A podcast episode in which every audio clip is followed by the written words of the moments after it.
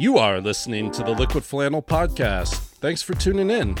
I'm Chuck Williams, and joining me back in Nebraska again is Brendan Williams. Brendan, welcome back. Whew. I, I'm back. I've been cleaning up tree branches and roof shingles out of my yard for the past week, but I'm back and ready to go. Yeah, man. Well, you know, that's what happens. Mother Nature misses you and decides to start messing with your stuff.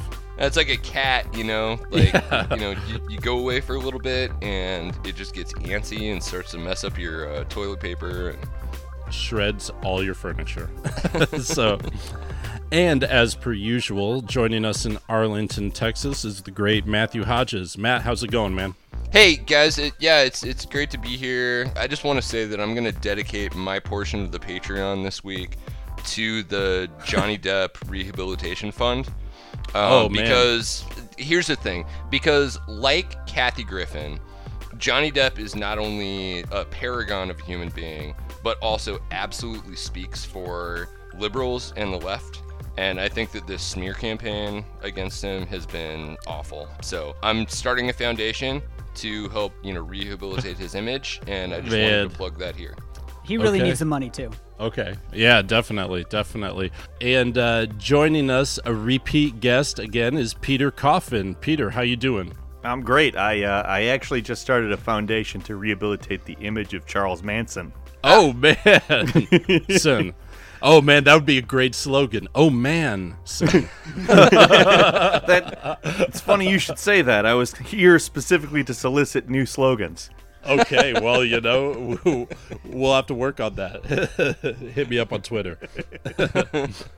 so, yeah, guys, I guess we've got a lot to talk about here this week, including some of the healthcare issues from the Senate, right, Matt? Yeah, definitely. Uh, the CBO score just came out about the healthcare bill, and it's not like you're going to hear a whole lot here that you haven't already picked up on Twitter, but we do have some commentary on that. Well, that isn't the only thing that's been happening. There was recently a good Washington Post article that I'd kind of like to get into here that goes into the uh, Obama secret struggle to punish Russia for Putin's election assault. So, some great great information in there. Some of it's not too surprising, and some of it's just a little bit more of that same old song. Well, now know? hold on a second because I I saw on Twitter our president said the Russian story is fake, but how come Obama didn't do anything about all this anything meddling? about So, that fake Right. story, right? Yeah, what am I supposed to believe here? It's my Yeah. favorite Trump position, which is Obama is so incompetent he got Trump elected, so clearly he's terrible. He It- colluded to get Trump yeah, elected. coming from Donald bullshit. Trump, it, it's the best argument. So yeah, hopefully we'll get a chance to uh, touch on that and a few more things. So without further ado, let's get to Kraken.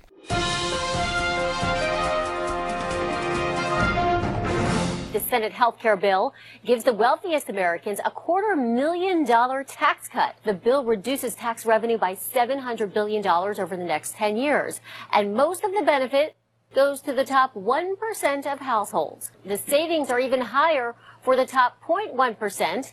It's why Republicans have been criticized for shifting money from the poor to the rich. This, this to us is something that we're not going to give up on because we're not going to give up on destroying the healthcare system for the American people. It's an unbelievably complex subject. Nobody knew that healthcare could be so complicated. If you've been following the healthcare saga, they were like, "We're throwing the House bill away and we're starting from scratch." You know, this is we're going to build it from the bottom up to make it way better, and they literally did absolutely not that at all. It's Right. almost identical. Didn't even include until today the really awful draconian uh, penalty for people who have their insurance lapse uh, that was part of the uh, House healthcare bill that actually was kind of a stab at making sure that health insurance in this country is ever solvent Yeah. the individual mandate of Obamacare was not super popular, but it was the only way to make sure that people who had pre existing conditions were covered because otherwise people could just jump on insurance when they, Right, when they I don't know, needed it. developed cancer or got in a car accident or something like that. So the Obamacare said everyone's got to have health insurance all the time or you pay a tax penalty. The House bill said you don't have to have insurance, but when you jump on insurance after your car accident, they can charge you like 3000% of what everyone else is paying. And the Senate bill was like we're not going to drop pre-existing conditions. Ah, but we're not going to have any kind of mandate either. So then the insurance companies freak out, and well, this is, this is Yeah. completely unsustainable. And so now, thank God they've added in this terrible, inhumane penalty. Yeah, which what it is is if you don't have insurance for like 60 days. So if I got fired tomorrow and then was like, "Oh, I, I don't have any money. I can't afford health insurance." And then I needed to go get health insurance after that 60 days. They just say, "No, you don't get health insurance at all for 6 months." Right. Which is crazy. The thing about the house one too is that you could get insurance right away, but you'd pay a, a, a surcharge on it for a year. But you'd be covered, like you'd have it at least. It's not something like you could literally be off insurance for four months mm-hmm. and then uh, get insurance, and that would have compensated for the extra thirty percent surcharge for a year. But still, you'd have it in in the in the Senate one. They literally like, well, yeah, you don't get it for six months. Yeah. like that's bizarre. And when you do get it after the 6 months, you still do have to pay extra, I believe. yeah, there's a surcharge on Yeah. that. So not only yeah, could you just not get it for six months? Yeah, you're just supposed to be like, well, I'll just wait it out or whatever. Like if you have diabetes or you know something, because we all know that a system is so much cheaper when you could go get something treated, but you decide to just wait for Until six months. serious, I mean, yeah. that's uh, that's how your health improves Yep. and gets cheaper by just waiting it out. It, Right. It's a completely nonsensical, like non-incentive because if you're going to be penalized by having to wait anyway, you might as well just say screw it. Like, it- Yeah. it- there's literally no incentive because you can just say, well, I'm not going to get it anyway. Like, if you don't, if you for any reason can't maintain coverage for 60 days, you might as well just wait as long as you can because you're going to be penalized anyway. Well, the thing is, though, I mean, the thing that we all have to remember, though, as uh, Senator John Cornyn from Texas tweeted today 28 million uninsured under Obamacare, you guys. That's a big number. 28 million people uninsured under Obamacare. Mm-hmm. Now, Yeah, he's it's- also one of the people who's promoting a health insurance plan that would uninsure many more people. Now, See, there's a big problem with what you're proposing here, and that's that we do math. Hmm. It's challenging. Right. I mean, all of us got liberal arts degrees, so Start calling you Math Hodges. I only do that fuzzy math. I- I have to respect Cornyn for going out there with some actual facts because True. so many other conservative Republicans have decided to just completely throw facts out the window and say like, Oh yeah. "What this bill cuts 800 billion dollars from Medicaid?" Like, no, it doesn't. It doesn't cut any money from Medicaid, and it mm. covers everybody, and it's going to be cheaper. Yep. Like, yay! None more freedom. True. Monorail, monorail, monorail. Infused with freedom. just the blatant lies are so outrageous. And then you, if you've at the same time got people saying things like, this insurance plan will literally cause hospitals and nursing homes to close and throw sick people out on the streets in the gutter to die. Right, and particularly in rural and low income areas, which are bastions of Trump support. Right. Exactly. Rural hospitals are going to be some of the hardest impacted by these cuts because they take a lot of Medicare patients because in the rural areas they have a lot of people with low, you know, incomes. Mm-hmm. and apparently that is too snowflakey you Right. know, for the Republicans Yeah. to handle, right? You can't say this is going to kill people. Like, let's come on, let's keep Right. the discourse reasonable. Yeah, here. let's cut the uh, hyperbole here, guys, for real. you know. And there were so many takes about that on Twitter. Uh, this this one in particular, and I don't remember the guy's name offhand, but he said, you know, there are plenty of arguments to be made against Trump care. It's going to kill a bunch of people isn't a rational argument. You know, I'm open to other ones. the thing is, this bill is going to be so bad that the ramifications of the bill are a thing that we can't introduce into civil discourse. Yeah. I mean, I didn't know that that was a legitimate line of, of argumentation. I mean, if liberals had known this whole pro life versus pro choice thing would have been over long ago. Because Right. next time they just start screaming like Hillary Clinton's a baby strangler or whatever, you just be like, whoa, hey guys, like, let's keep it on the civil level here. You Right. know? What, let's not let these uh, debates get too extreme. Let's keep it within the, the, the boundaries of civil discourse. Hey, look, no, and, and I'm glad that Trump is appointed as his new Minister of Civil Discourse, the Honorable uh, Mr. Theodore Nugent, who is, for one thing, that guy's never gone into, you know, frightening and violent hyperbole. And secondly, I think that his call for civility now, when it's his side under attack, So brave. um, actually, you know, shows a lot of character. He's the he's the hero that we don't deserve. And neither Well- did the Vietnam War. Really, really is. Right. well, and Mitch McConnell won't even face his heroes. I mean, that dude had childhood polio and was cured by it, and the group that cured him wanted to meet with him about this uh, about this bill, and he wouldn't even meet with them. That's that's the March of Dimes. yeah. Um, so Yeah, the March of Dimes, the founded in in literally in during the Great Depression by FDR. The March of Right. Dimes, like right. and it's like if you can think of a group that should be like a bipartisan, you know, like Yeah. they're not a politically polarized group or No. whatever. Yeah, who But- knew helping kids in polio would be so political, you Right. know? Well, it's the same thing because you got Paul Ryan, who, when his father died when he was younger, received like Social Security and Medicare survivors benefits Right. that put him through college. Yeah. Um, but of course, Yeah. that has no impact on his desire to let that system help other people. You know, Well, right.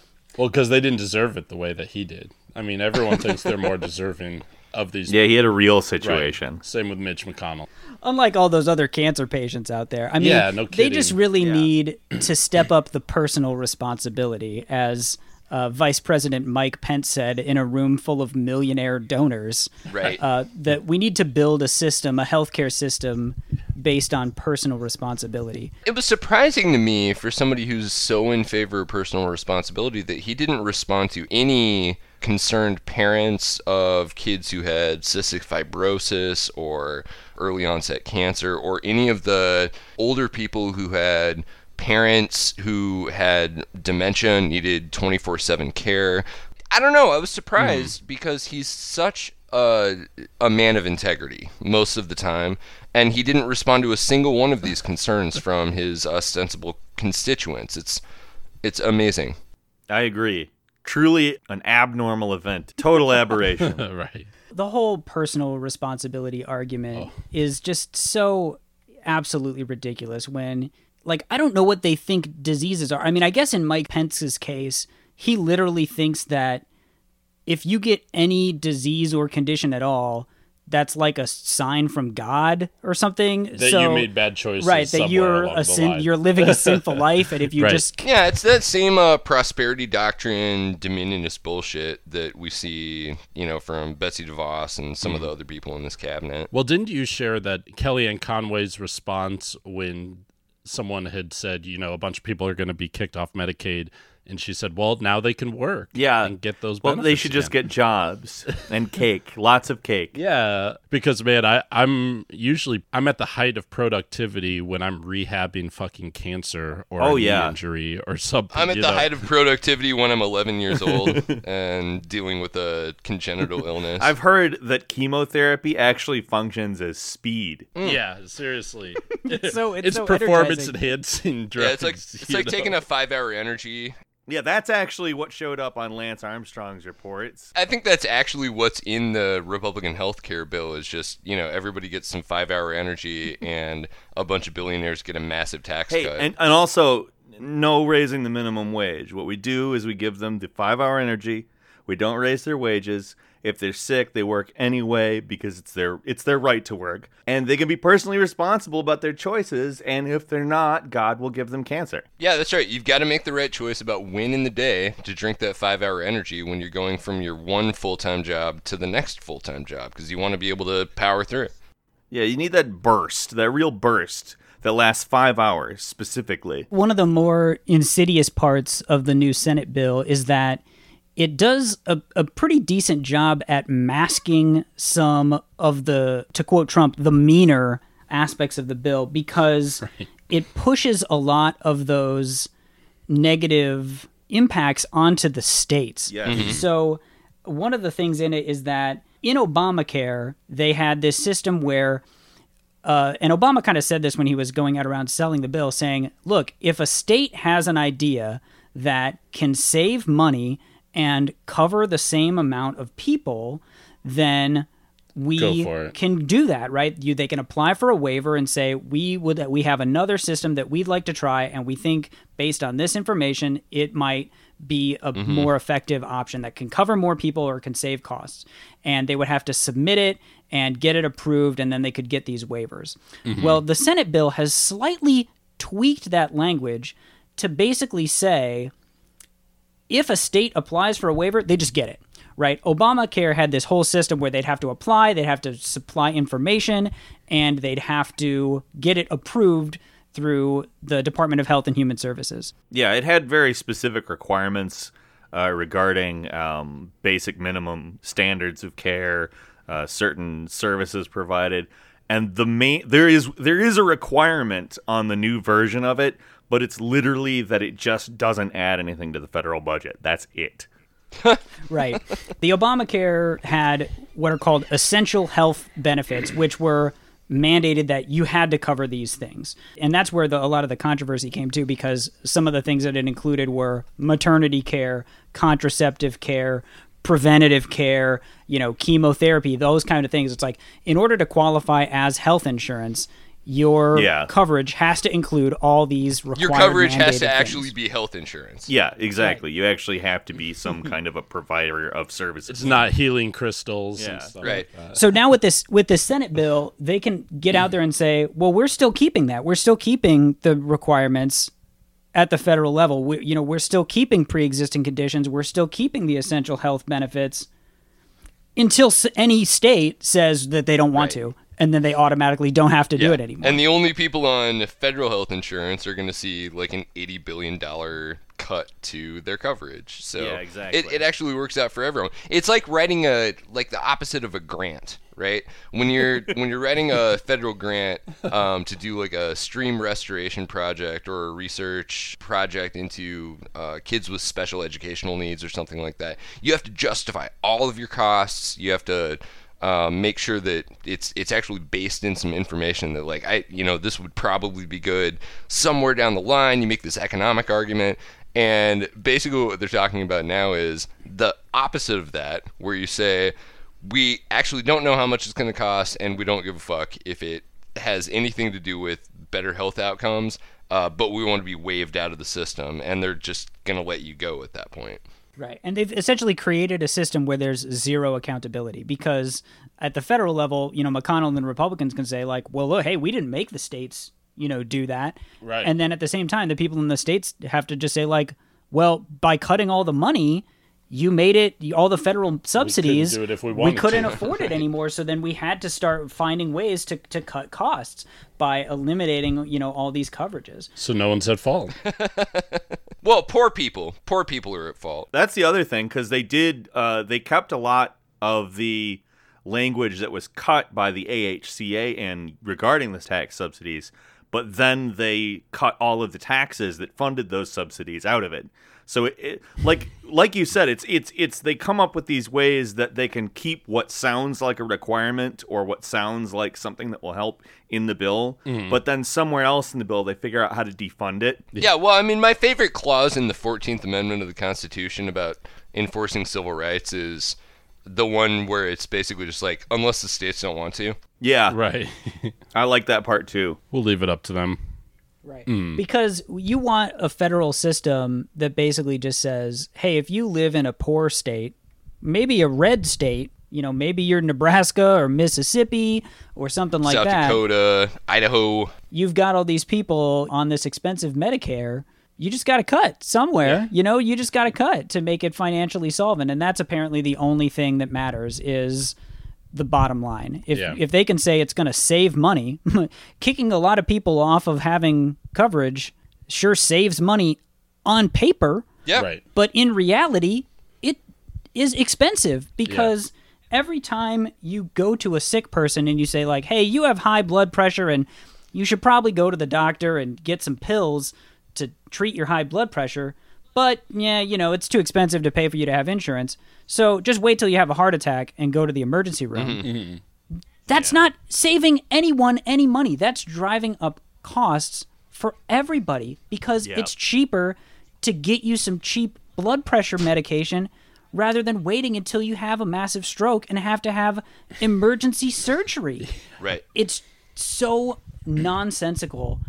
It's just like the only silver lining is if they pass this, at least they'll just be shooting themselves in the foot because literally everyone hates this. And if you think they hate it now when it's not actually happening, Right. Yeah. wait till it's actually happening. Then they're really going to hate it. Yeah, we'll have a Democratic president by that point, and uh, Sean Hannity will just Then it'll pin be it his fault. Right. Yeah. I, I think one of the most ridiculous things that was said was that Mitch McConnell reportedly said when trying to convince people to vote for this bill in the Senate that, look, our choice is to either vote for this bill to replace Obamacare, or if we don't do anything, Obamacare is going to magically turn into single payer, which is the most backwards nonsense. He he must realize that if he wants a single payer system, this is a great way at Yeah. getting it uh-huh. implemented by repealing Obamacare and making a much worse system. Because if he just let Obamacare stand, maybe people would be mad that Republicans promised that they were going to get rid of it and didn't. But Democrats wouldn't be powered up to say, like, we need to fight on this as a number one issue to relitigate healthcare mm-hmm. again. Mm-hmm. But if he passes this, that is 100% assured to happen. For a while this year, I was doing a radio show on a local talk radio network. One of the days of the week, there was a show after my show that was hosted by an insurance guy. He he talked about the ins and outs of insurance. He talked about the things that people uh, needed to do, or he would also advocate for that uh, religious. Uh, I don't really know what it was. Some kind of weird pool that's kind of like insurance, but not quite. But his thing is he believes that all the Republicans also want single payer and that this is all some sort of big ruse. and I think that that's the funniest thing I've ever heard in my life. Oh man, that's that is drinking the neoliberal milkshake right there. I know that is just like That's oh incredible. right, bud, man. Yeah. I didn't stay for his show, so uh, it was at one point where he came in and he was talking to me in between some breaks, and he said that, and that was just I, I entirely wrote off everything that this man said from that point forward because I thought that was the just the best thing I ever heard. Right. I mean, I'm I'm fully waiting for the day when all of the Trump fans just totally flip on Trump because he becomes so unpopular that they just start saying like, "Well, you know, Trump was really like a Hillary supporting Democrat the entire time." right. yeah, That's the only way it's going to happen too, because they're certainly not going to go against him on like issues or values. no, they don't have those. Right. I can't wait for like the Mike Pence uh, attack ads against Trump or whatever. when he's trying to get him to resign. It's gonna be it's gonna be beautiful. If you were an opera singer who bore a noticeable resemblance to First Lady Hillary Rodham Clinton, what would you do? Well, you could do what this woman does travel around the country singing about health care reform. Healthcare, you will find it. Don't be blind. It's all around you, everywhere. All right, so uh, yeah, before we take a break from our healthcare discussion, maybe come back for a high note. I just want to say, Peter, you expressed that you wanted to make money from your work, which I believe makes you a bad leftist. Yeah, it does. Okay. What? Uh, it All makes me into a hypocrite. I'm actually Uh-huh. working on a documentary on that subject. Like, uh, they like to say things about how if you're have critical thoughts about capitalism, you shouldn't have an iPhone and stuff like that. Like you Right. shouldn't make any Yeah. money off of Patreon if you think that uh, socialism or social programs are a good idea. It's like, wow. Just because Chapo Trap House promotes leftist ideas, it's not okay that they make like two hundred thousand dollars per year off of their show when there are like a million other reasons to criticize them. Yeah. I mean, that makes more sense to criticize them for just trying to exist in a system that demands you make money in order to survive. You're survivalist. Don't worry about it, dude. Right. It's all good. What shows that that position is completely hypocritical is that when people actually did that and they went and lived in like hippie communes and stuff and actually did just say like I don't want any part of this system, I'm going to go leave. They were still mocked ruthlessly for Yeah. it by right-leaning people anyway. Yep. So, I mean, it's not like they're going to respect you if you're like, well, at least they have the courage to, you know, live their convictions fully or whatever. Right. They just try to paint them all as nudists. Yeah. They have a commune, so they're all nudists. An even easier criticism that nobody seems to want to make it is all of these lanyard fucks from these think tanks. Like, they're all super white, like privileged people who went to exclusive schools. You know, th- these are easy arguments to make. Yeah, I, I actually I make internet content and I don't have an education, so uh, there's no falling back on like uh, some sort of intellectual thing for me. Well, you know, when Trump came and visited Iowa, one of the Republicans there opened up for him and started talking all kinds of shit about Ben Sasse and saying, you know, because Ben Sasse was going to come over there and do a thing and was like, you know, he comes across this uh, Missouri River with a sanctimonious attitude and, you know, started, you know, ripping on him for being intellectual. And again, it's like, if you don't love everything about Trump, you can stay on your side of the Mi- Missouri River. And it's just like, what? Right. Which Ben Sasse's example of intellectualism is that he literally wrote a book that was like, Ma, millennials are bad. like that's his level of intellectual discourse. To be fair, that's pretty smart. But he did study at like Oxford and then also went to Harvard and has a PhD. he so- wrote a dissertation which I read when he because when he declared his candidacy, I was like, I should figure out what this guy's about. And mm-hmm. his like PhD dissertation was like, Madalyn Murray O'Hair is evil. And Reagan's gonna take over the world, yay! Really? That's his PhD paper. Is Really? basically entitled that. Yeah. Man, I didn't realize it's that easy to get a PhD. yeah, Yeah. I mean that's a pretty clickbaity title. Yeah. He's been on this millennial train since the beginning. He's way ahead of his time.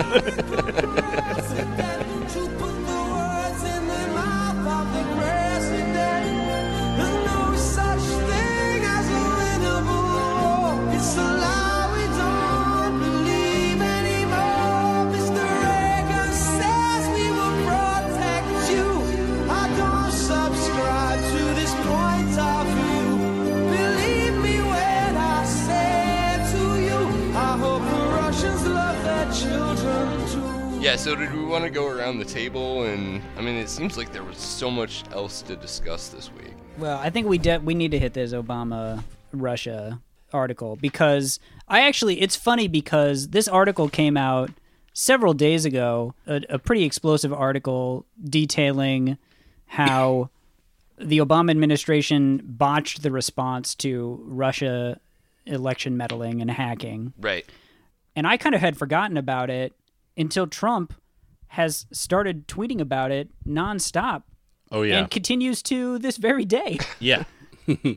He's obsessed with it. I think he he's just a couple days behind on the news, which is is actually a positive sign. Yeah, he's finally overwhelmed. Well, but he's been tweeting about this for several days. But isn't that the most amazing thing, though? Because, I mean, the story coming out of the administration for the past six months has been there was no Russian meddling. And now it seems like Right, the president Fake himself news. is saying there was Russian meddling. Why didn't Obama do anything about it? Uh, And he knew disregard about it. literally anything else I've ever said on this topic. Oh, it's yeah. outrageous that he was so brazenly meddling, and Obama just dropped the ball.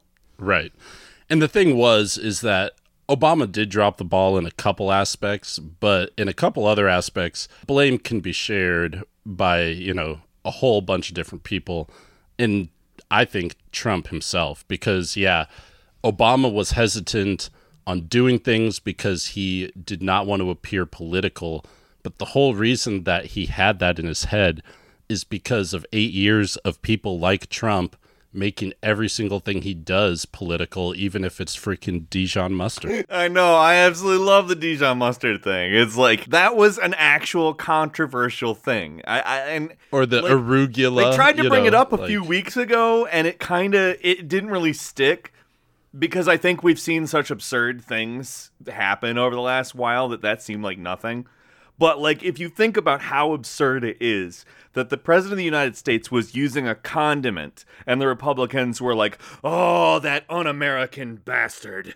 Dijon, that's not an American word. Whereas Donald Trump literally eats his steaks well done with ketchup, but that was no more of a like, look at what a like a low rent dude this like it wasn't a scandal. Right. It was just like this is exactly what I would expect. They tried this, to 4D chess the the ketchup on the steak. Did you see that? They were like, "Well, to be fair, he runs a lot of these restaurants, and what's the hardest thing to do? Make a well done steak that tastes good with ketchup on it." Making a well done steak is literally the easiest thing to do. I know you just char a steak. Every un- every person has an uncle who always makes well done steak, uh, like accidentally because he didn't know what the fuck he's Look, doing. I want it medium. Yeah, all right, sure. I'll eat a well done steak, but I'm No, not going to go out there and say like it's it's the height of like challenging, like it's the blowfish with the poison in it or whatever. it's like, yeah. can you Boo-boo. burn?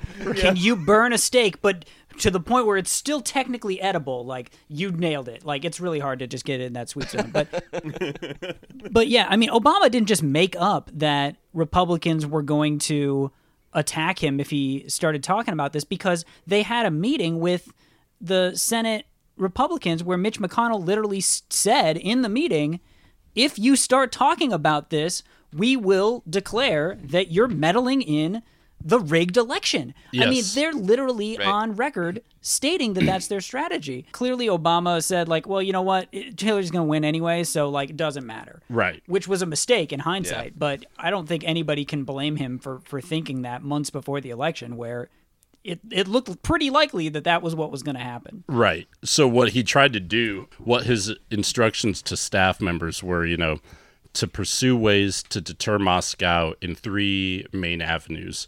One, get high confidence assessments from the U.S. intelligence agencies on Russia's role and intent, shore up any vulnerabilities in state run election systems, and seek bipartisan support from congressional leaders for a statement condemning Moscow and urging states to accept federal help.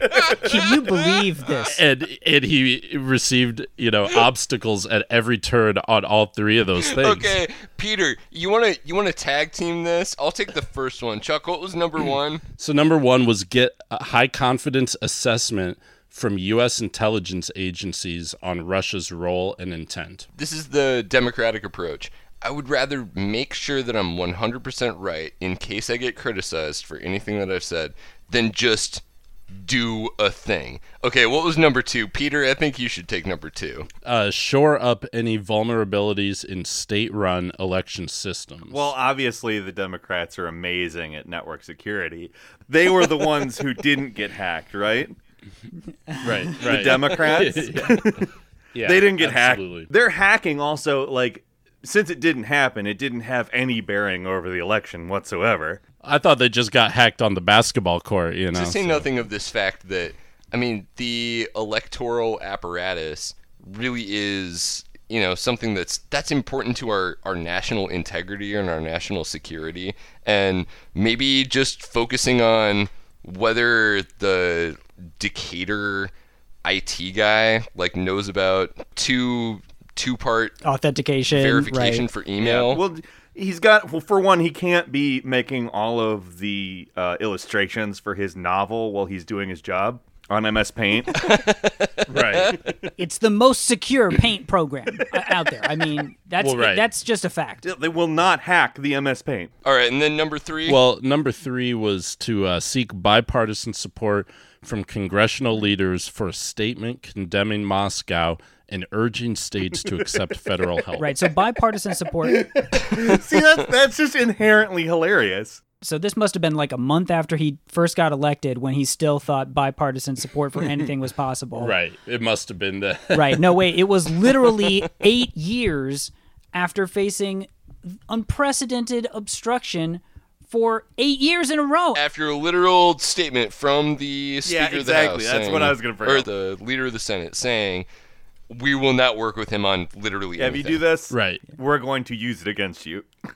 Well, clearly, Mm-hmm. I mean, but this one, I mean, we got to get bipartisan support on this one, you guys. I mean, Right. It's a matter of the proceed without it. country. Country over party. Well- That's how the Republican Party works, right? That's how every party Right. works. That's how the Democrats work. Everybody thinks about the the good of everybody above their own personal and group goals and aspirations. That's that's how we do things in this country. It's all about the common the only good. thing I the only thing I know about the government is what I've learned from watching The West Wing, where everybody actually has the interests of the country at Yes, heart, that and is it's just a, matter of it's an accurate show. They do uh, Right. they did a lot of research for it. They talked to a lot of politicians who they spoke the truth clearly, and it was reflected in all of those scripts.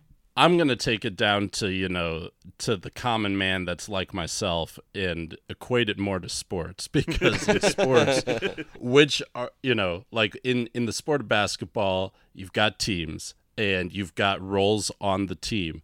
And not everyone is going to be that number one glory score guy. Right. Sometimes you have to be the guy that's putting up the assist. And, you know, classic example, John Stockton. Obama's trying to be like John Stockton and throw up the assist. He goes even further, you know, like the agencies, the FBI, CIA, NSA, they all finally gained consensus in September. and Obama had them put together a statement, seriously, had him put together a statement, and he left his name off of it in a further attempt to avoid appearance of politics.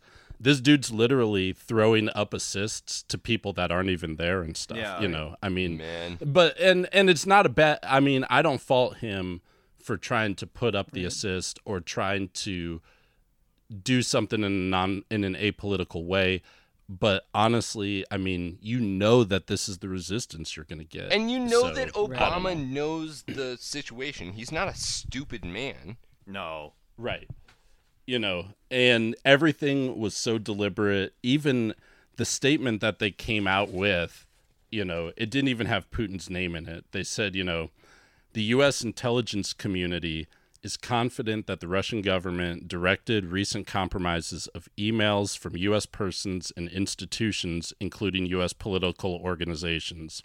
We believe, based on the scope and sensitivity of these efforts, that only Russia's senior-most officials could have authorized these activities. So, Let's let's contrast that with Trump's statement, which was, "Dear Russia, please hack Hillary's emails." right, right, Right. So that was on October 7th and they issued that statement at 3:30 p.m. to try to get maximum exposure. Does anyone here remember No. that statement? Okay, you know what happened 30 minutes after that? The Washington Post published a story about crude comments Trump had made about women that were captured on Access Hollywood tape. Yeah, that was that was literally day. the day of the pussy grabbing saga. So you're telling me that the Washington Post released the tape in coordination with the Trump campaign? It's it is nine dimensional chess. Well, it's all making sense. Hold on Never now. mind, it just uh, says The Post. It I, says I'm gonna The ask Post. you to now peel off your mask and reveal that you Right. are, in fact, Louise Mensch. Oh jeez. it's Right. all you guys just look at the timelines it all matches up bernie and the democrats were in league with trump to get trump elected by the russians so that donald trump could just sh- destroy the government Mm-hmm. and the glorious socialist russia would rise again in comrade sanders Yeah, it makes it makes And- perfect sense actually because Russia, as we all know, is a perfect socialist utopia, and Yeah. there's Right. clear evidence that basically anybody who hasn't yelled at Louise Mensch on Twitter for some reason um, is a Russian agent. So yeah, Well, Obviously. and then a half hour after the Access Hollywood tape drops, WikiLeaks published its first batch of emails stolen from Clinton campaign chairman John Podesta. So it's like it was literally It was like really overshadowed. shooting it completely. And you know what else So- happened? They they made some pretty stupid mistakes in doing it so tepidly in that way. I think that Mm. undermines uh, your actual confidence in in people who are listening to you. Like, let's say that was the only thing that happened in the news that day. That was it. There was no pussy grabbing. There was no WikiLeaks. um, it was just that. I still think that it would have had like a I don't know. That doesn't really seem like something that's real. They're not because they're not saying anything concrete. Right. They're Yeah. not. It's it's stuff that they could walk back on if it turned out to go a different way. And I think that that ultimately undermines the whole thing. Right. Sure. And the way that it would play on the TV news is that they would read this Obama statement. They would have some newsreader read it in a monotone voice, mm-hmm. and then they would say, like, let's see what President Trump says, you know, and then they would play a 15 minute Trump rant, you know, where he's just saying Obama's interfering in the Yeah, election. exactly. Right, right, this is rigged. You know, this should be illegal. He should be in jail. You know, all this stuff. And so, who would even remember what Obama said? You know, after that happened. I mean, I do kind of feel for o- Obama in this situation because he really was in a no win situation that Yeah. I mean what's he supposed to do just say like oh we're at war with Russia now or like Yeah, how far war. is he really going to take it um, when it's not going to have any effect anyway. I mean, is there anything that Obama could have done that would have been strong enough not to actually like aggravate global tensions, but to cause Russia to say like, oh, you know what, never mind, sorry. Like that's just there's there's not a thing that exists that could be done. Well, the other thing is like, do you flat out just undermine people's confidence in the electoral system as well? Like that's like the other big thing. If they did Yes. say, just go on record, hey, so the Russians are really messing with this election, people would be like, well, what's the point? Like, hmm. it, it, it, like you're really damned if you do, damned if you don't in any direction. There, there's no way you get I out mean, of it- that. Right. He could have just come out and said like, you know what, like just don't vote. Like never mind. Like That- like that's literally would've- what what his statement would have been interpreted Yeah, as. that would have. Well, Well- well, maybe. I think that would have been pretty bad on account. that would have given Trump the mandate he he was claiming to already have. Anyhow, Yeah. Well, what they decided to do was give them a series of warnings. I mean, not quite like the Hillary Clinton cut it out warning to Wall Street Oh, or yeah. anything, but you know, you know, strong, they- really tough warnings that people heed. you know, they gave one on October 4th from um, John Brennan, the head of the CIA, to uh, the director of Russia's powerful security service. Then Obama gave one directly to Putin with just interpreters at some like gathering in China. But the craziest one was on October 31st, the administration delivered a final On pre-election message via a secure channel to Moscow originally created to avert nuclear exchange. Oh like, Oh my god. yeah. You know, the message. So you're telling me Obama set up a secret back channel? Dude. Dude, he didn't set that shit up. He was like 5 when that was set up. Five, You know. playing around in the Kenyan uh, countryside. right. on the basketball court, right? Seriously, you know, praising Allah for the beautiful weather. uh, you know, the message basically noted that the U.S. detected malicious activity originating from servers in Russia targeting U.S. election systems. And warned that meddling would be regarded as unacceptable interference. Russia, That's unacceptable. You guys, Ru- it's just, Basically, uh, he's, he's Lemongrab from Adventure this Time. is this is a this is a Right. little uh this is a little beyond the pale. Okay, uh, that that's Well- actually a, a term in international law that basically means um, I don't greenlight this. yeah, yeah. He, well, and Russia confirmed the next day that it had received the message, but replied only after the election through the same channel, denying the accusation. so, you know, Said, what you talking about? I about, mean, Willis? did give the game away or anything like that. So, well, that's so you know. shit posty. like, Yeah, they seem very trollish or yeah, whatever. like you that's know. what Russia Uh, is. Like, and here's here's the problem. Like, shit posting is hilarious. Like, if, if it's not horrible, if it's literally just like nonsense, it's hilarious. And it seems like, other than the fact it ruined the election, that's basically what Russia was doing. Mm-hmm. Just we have a Look, bunch of Peter, white I know that you don't like my liked it. Twitter account, but I don't think that I Right. ruined the election. I did. right. Okay, I obviously, I like I, you know, earlier in the year supported Bernie Sanders, so I obviously ruined the election. Right. I didn't. It's Well, not like I, and- I changed my support during the general to the electable candidate that was against the horrific nuclear apocalypse about to happen. Yeah, no, Oh, you're, a, you're a regular man bun Right. Ken over there. Yeah, that's me with my long man bun hair.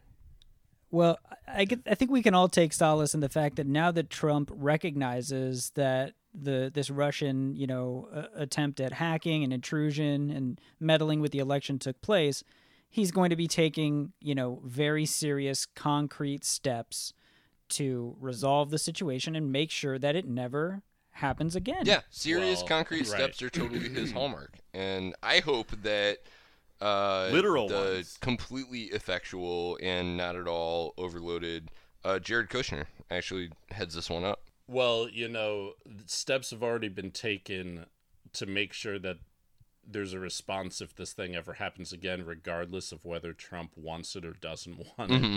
You know, I mean, the punitive measures were pretty weak on this. I mean, they seized those Russian compounds in New York and Maryland, and they expelled 35 suspected spies, but they also had deployed a bunch of like cyber implants in Russian infrastructure, like cyber infrastructure that could be detonated at any time. I think you might be getting this confused with like the plot of one of the Transformers movies at this point. Absolutely. so the implants were developed by the NSA and designed so that they could be triggered remotely as Wait a a part minute. of retaliatory cyber strike. Is this this is the thing on movies where they're like he's hacking us and then their computer catches on fire or whatever? Yeah, My you get all the keyboard isn't glitching. connected anymore. You get all the glitching on the computer screen, and it's like, Right. what's happening? There's yeah, a little uh, like uh, like laughing Jolly Roger, like skull Yeah, and crossbones exactly. pops up. Bap, bap, bap, bap, bap, bap, and then the aliens Well- are like, "What's about to happen to us?" And then they get blown up. Angelina Jolie Right. takes off her shirt. Yeah, it's great. Well, intelligence agencies don't even need further approval for Trump on this, and actually, Trump would have to issue a countermanding order to stop it at this point. But, but the other thing is, at this point, why Russia wouldn't need to meddle any further because they've already won. You know, Well, they got what they wanted. I think they might still have the PP tape in their back pockets. you never know. right, right. Yes, the Yeah, most important so- thing out of all. Well, of guys, and I mean, I I think uh, I think a good analogy here uh, between the different the different teams on this is the uh, perspective of one Ms. Joy Ann Reid, um, Oh, who yeah, I, that- I think that she actually like really broke this something. down for us well.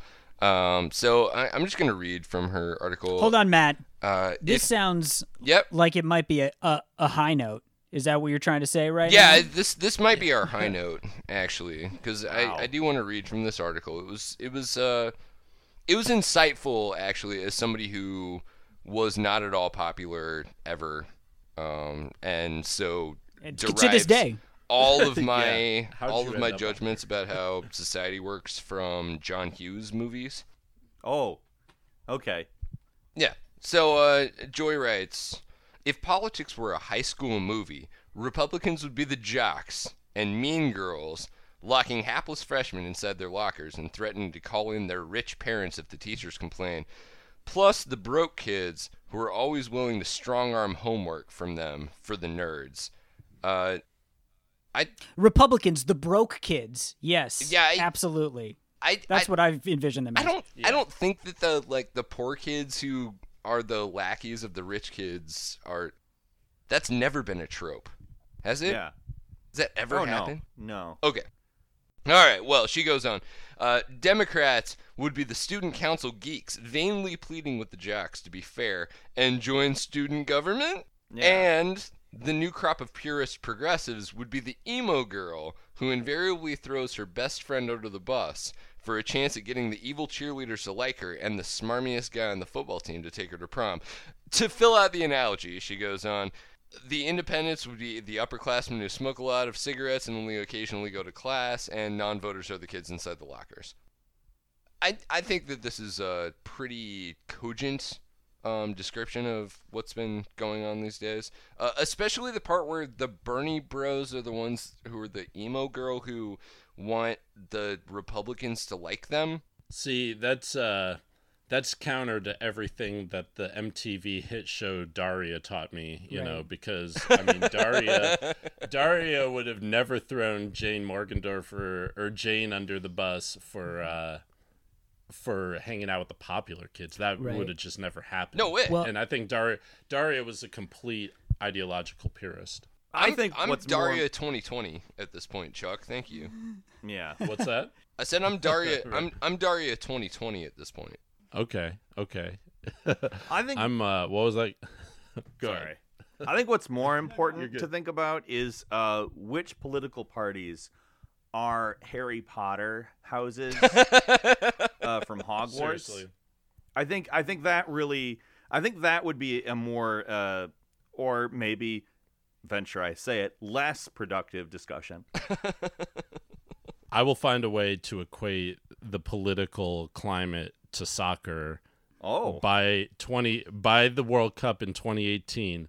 I In Russia. up, I will come up with teams and players that best represent the global political scene. All right, hold Maybe on. not I want to take a whack at How this, about though. North American? Uh, I'm going to Yeah. say that the American working class, including the economically anxious white working class, are Dobby. And No. the, yes, Leicester Dobby is a house in in the Hogwarts school. you know what? One of the weirdest things about one of the Harry Potter books is that it literally makes fun of Hermione for the entire book for fighting against literal slavery. Yeah, I know. That's a, a really good um, message for children. Yeah, for sure. Yeah. Well, and it also Fighting against slavery says is- a is lot about silly. J.K. Rowling, who literally lived on public assistance Right. until she became a billionaire. It's Um, like this keeps happening. it's, It's almost so like weird. They live Yeah. on public assistance. They get some sort of help from a nonprofit or from uh, public funding, and Right. then they grow up and they're Their dads end up on the VA bill. Sure. Yeah, they're successful, and then they're like the emo girl who throws their best friend under the bus in order to be popular with the Republicans. Oh shit, Joanne Reid was right, except she wasn't talking about the progressives. She was talking about like white feminists. yeah, I guess something. Joanne was right about something. So J.K. Rowling's not so progressive then, or what? I don't know. I didn't she really hates that. Jeremy Corbyn, so no. Oh, she does. Oh, okay. yeah. Well, enough said right there. So, yeah. Or she hated him, I guess. I don't know if she hates him still now that he's won, because that's not the meritocracy at play. But she went from always hated him to always rated him. Well, he was like the he was like the Bernie or whatever of the thing. So you know, he inspired his own backlash about like he's d- division. It's he's dividing us instead of Yeah, uniting right. us and all that stuff. and then they and then that didn't actually come true at all. right. Yeah, and it just young took a while. people in the UK actually show up for a vote, so that's kind of nice. Yeah. Right. Actually, for for this high note, I want to sneak in that uh, clip of Jeremy Corbyn speaking at the uh, Glastonbury Music Festival. oh yeah. That was amazing. Yeah, roll that Um, clip. Oh, absolutely. Here we go. And if I may, I'd like to quote one of my favourite poets, Percy Bysshe Shelley, who wrote in the early 19th century many, many poems and travelled extensively around Europe. But the line I like the best is this one Rise like lions after slumber, in unvanquishable number. Shake your chains to earth like dew, which in sleep had fallen on you. Ye are many, they are few.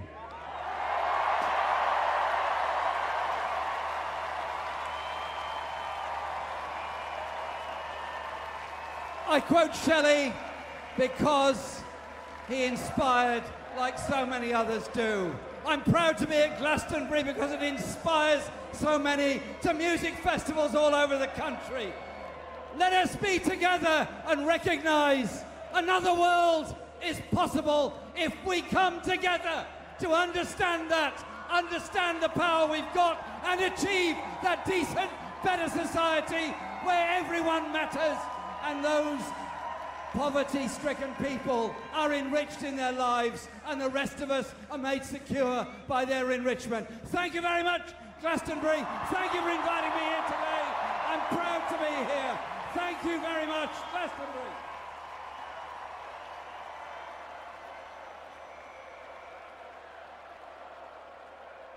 Seven Nation Army, Yeah. man. Awesome. Oh, They yeah. get that ins- chant going at every inspiring, sporting event. yeah. I'm telling you, 2020, Inspiring we need to get chant. that going for whoever isn't The Rock or Mark Zuckerberg. right. right and you know if you are looking for a a political high school drama that isn't uh, some sort of uh, nonsense check out election from uh, nebraska director alexander payne Oh God. that was filmed in our high school Yep. including many of the the people from the drama department that we we I know went to high school when that movie was filmed. you, Yeah. did you make the cut didn't make the extra cut in there I actually used those days as a good opportunity to skip. So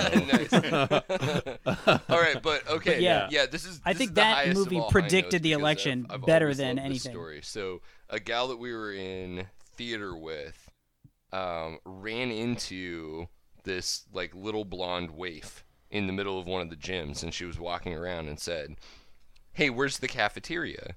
And our friend, who was a, a really cool gal, a stage manager on a lot of the shows that we did, and just you know, just an all around cool person said, Oh, are you new here? And this girl looked at her and sneered, I'm Reese Witherspoon. and this guy was like, Oh, okay. And just turned around and walked away from her.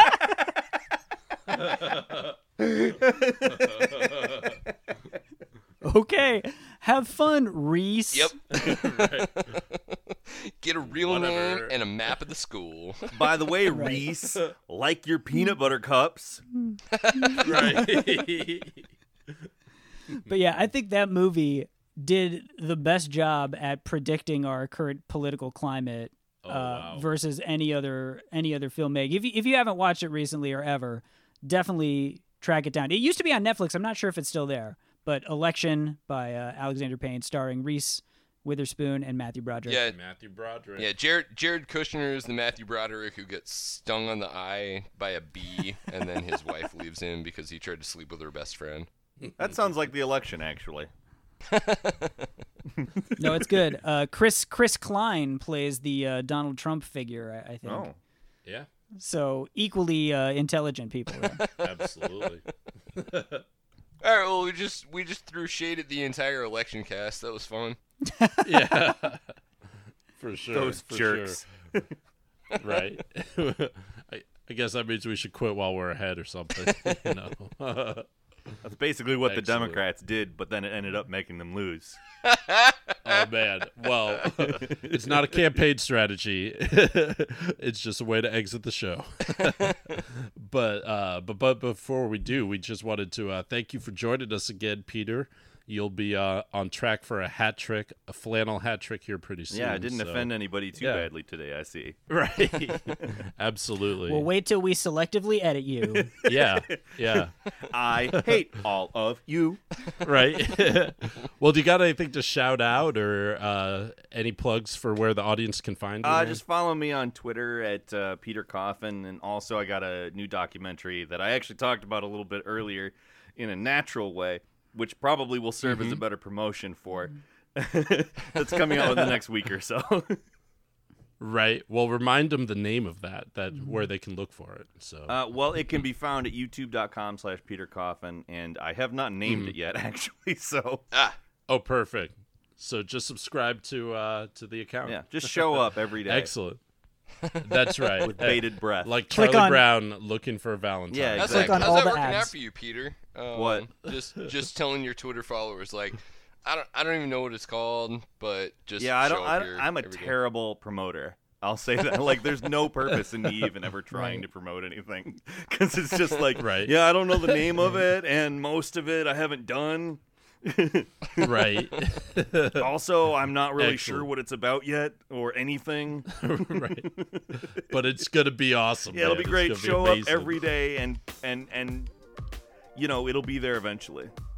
I guess. It- and it, you will recognize it as a tour de force when it's there. Uh, and that's how I became president of the United States. Right. See, it's a formula that even you can follow, ladies and gentlemen.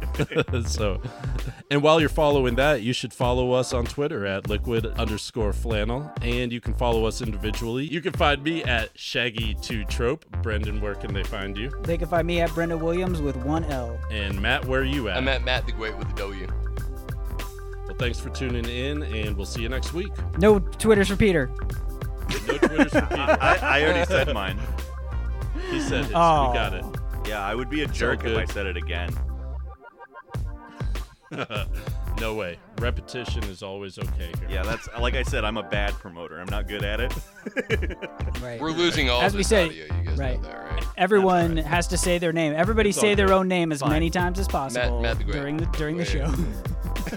I don't remember my name. Dude, actually, uh, What's my name again? the show is over, but uh, I have to share this. So there, uh, Are you guys still a- recording?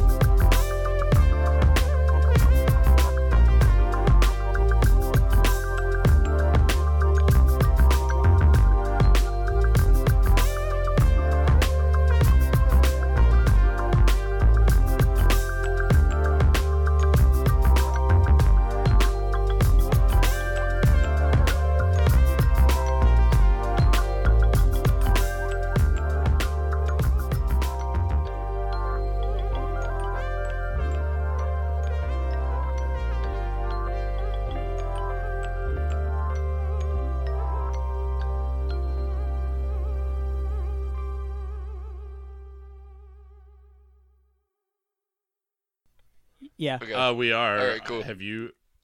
there's Well, a he's local. not, so- It doesn't matter. There's a local uh, politician who's running uh, named Megan Hunt, who uh, was someone that Gallo know, knew and told me about.